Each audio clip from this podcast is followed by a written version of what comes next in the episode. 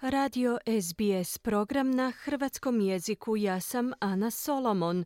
Sljedeće minute posvećujemo vijestima iz Hrvatske.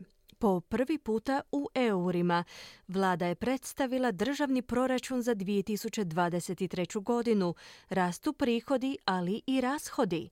U saboru nova svjedočenja o propasti INE. Davor Šterne, nekadašnji član nadzornog odbora, tvrdi davanje prava veta mađarskom molu bila je otrovna pilula.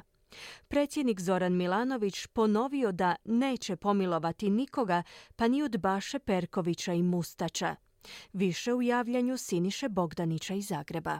Na sjednici vlade po prvi je puta prikazan obris proračuna za iduću godinu. Rastu prihodi i rashodi, a po prvi puta iznosi su prikazani u eurima budući da Hrvatska s prvim danom 2023. ulazi u eurozonu. Proračun je uvažio i činjenicu da će Hrvatska u isto vrijeme postati članica šengenskog prostora, izvijestio je premijer Andrej Plenković, ministar financija Marko Primorac i premijer Plenković. Planiramo prihode proračuna u 2023. godini na razini 24,9 milijardi eura. Rashodi proračuna će biti na razini 26,7 milijardi eura. Mi ćemo voditi računa o tri bitna aspekta. Prvo, da i ovaj proračun bude proračun za ublažavanje posljedica krize u kojoj smo suočeni. Ovaj proračun ima za cilj očuvati i gospodarski rast i razvoj, posebno poticati gospodarski rast sa javnim investicijama. Ovaj proračun je i proračun koji će omogućiti sigurnost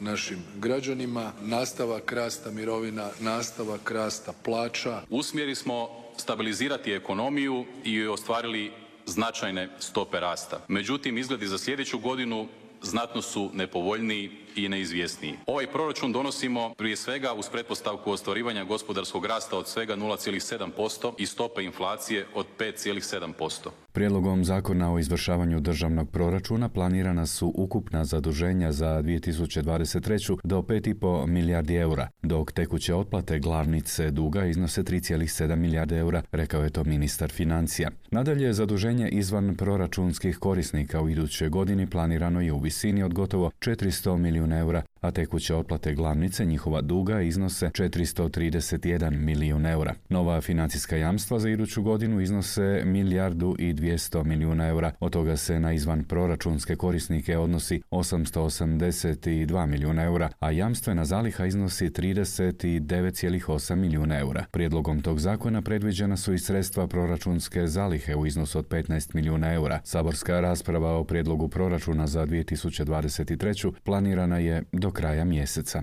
Sjednice Saborskog protukorupcijskog vijeća uglavnom su lišene sadržaja atraktivnog javnosti, a uglavnom nisu korisne ni državnim istražnim organima. No to nije tako u slučaju saslušanja vezanih uz milijardu kuna tešku aferu preprodaje ininog plina. Jučer se održala četvrta takva sjednica saslušanje. Svjedočili su bivši članovi nadzornog odbora Davor Štern i Siniša Petrović, a poziv je upućen i premijeru Andreju Plenkoviću, bivšem i sadašnjem ministru gospodarstva Tomislavu Ćoriću i Davoru Filipoviću, predsjedniku nadzornog odbora INE Damiru Mikuljanu te predsjedniku Hrvatske gospodarske komore Luki Buriloviću. Oni se da kako nisu odazvali, a bivši hrvatski ministar gospodarstva, nekadašnji član ININA nadzornog odbora Davor Štern tvrdi. Da je najveća greška napravljena prilikom privatizacije INE u prvom krugu 2003. godine, kad je mimo natječaja MOLu prodano 25% plus jedna dionica INA uz prava veta. Taj pravo veta je poison pill ili otrovna pilula koja je tada ugurana u taj ugovor. Gospođa Kosor je bila dušom i tijelom za promjenu tog modela upravljanja i činila je sve što je mogla. Bila je situacija da smo bi bili pred ulaskom u Europsku uniju i bilo je dosta njih koji su u vladi i oko vlade govorili nemojte talasat. Velika je razlika između onoga što je vlasništvo i onoga što je upravljanje. Slažem se da promjena sustava upravljanja ne bi donijela ništa, nego su ključni vlasnički odnosi i činjenica koliko dionica ima MOL, a koliko država, kazao je pak Siniša Petrović, kojem je replicirao Hrvoje Zekanović, zastupnik iz Hrvatske demokršćanske stranke, a kojeg opozicija smatra provokatorom koji obavlja posao za premijera Andreja Plenkovića. Da upravo nije imala one ovlasti koje bi morala imati jest posljedica sporazuma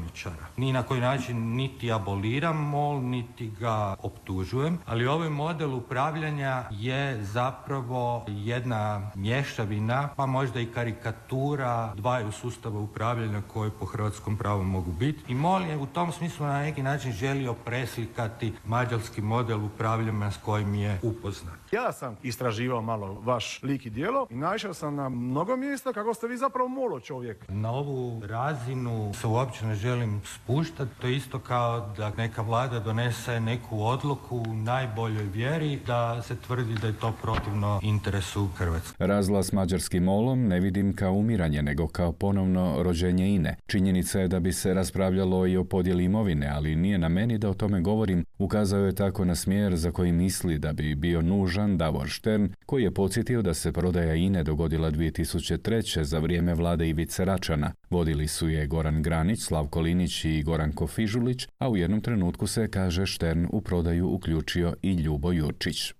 Bivši članovi uprave INE tužili su tu kompaniju zbog otkazivanja ugovora nakon što je javnost doznala za plinsku aferu u kojoj je INA oštećena za oko milijardu kuna. Prvi je to doznao novi list. Iako su u vladi bili stava da je na direktorima četvrte razine glavna krivnja zato što je privatna tvrtka OMS kupovala plin po fiksnim cijenama i prodavala ga u energetskoj krizi po više struko većim cijenama, inzistirali su na odlasku cijele uprave i mađarskih i hrvatskih članova. Članovi uprave koji su predstavljali mađarski mol podnijeli su ostavke, a troje hrvatskih članova Niko Dalić, Barbara Dorić i Darko Markotić su smijenjeni jer prethodno nisu dali ostavke. Nadzorni odbor INA javnost je izvijestio da to čini zbog kršenja zakona o trgovačkim društvima, ali nisu otkrivali više detalja. Dakle, hrvatski trojac tužio je INU između ostalog zato što se u razlozima za njihov opoziv implicira njihova odgovornost za štetu nanesenu INI. Komentar premijera Andreja Plenkovića. Što se tiče njih, to je njihova, možemo to reći, privatna stvar da rješavaju svoja pitanja sa svojim poslodavcem. Što se tiče etičnosti u varijanti da vas tamo neko postavi pa vam kaže dogodilo se to što se dogodilo, a vrijeme je da se odstupi, onda se odstupa. Točka.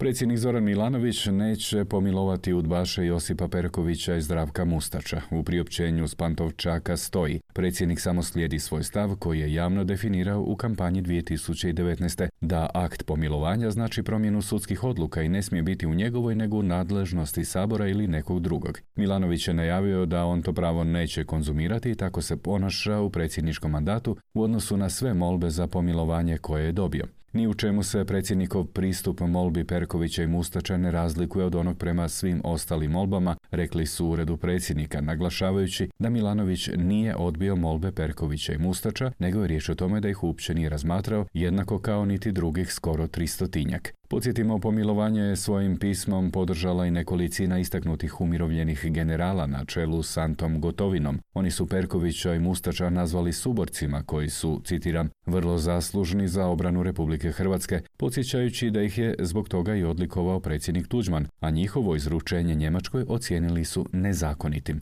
Zbog ubojstva emigranta Stjepana Đurekovića u Njemačkoj, Njemačka ih je osudila na doživotni zatvor, a kako kaznu služe u Hrvatskoj, hrvatsko pravosuđe je kaznu prevelo u 30 i 40 godina zatvora. Za danas toliko iz Zagreba, za SBS Siniša Bogdanić.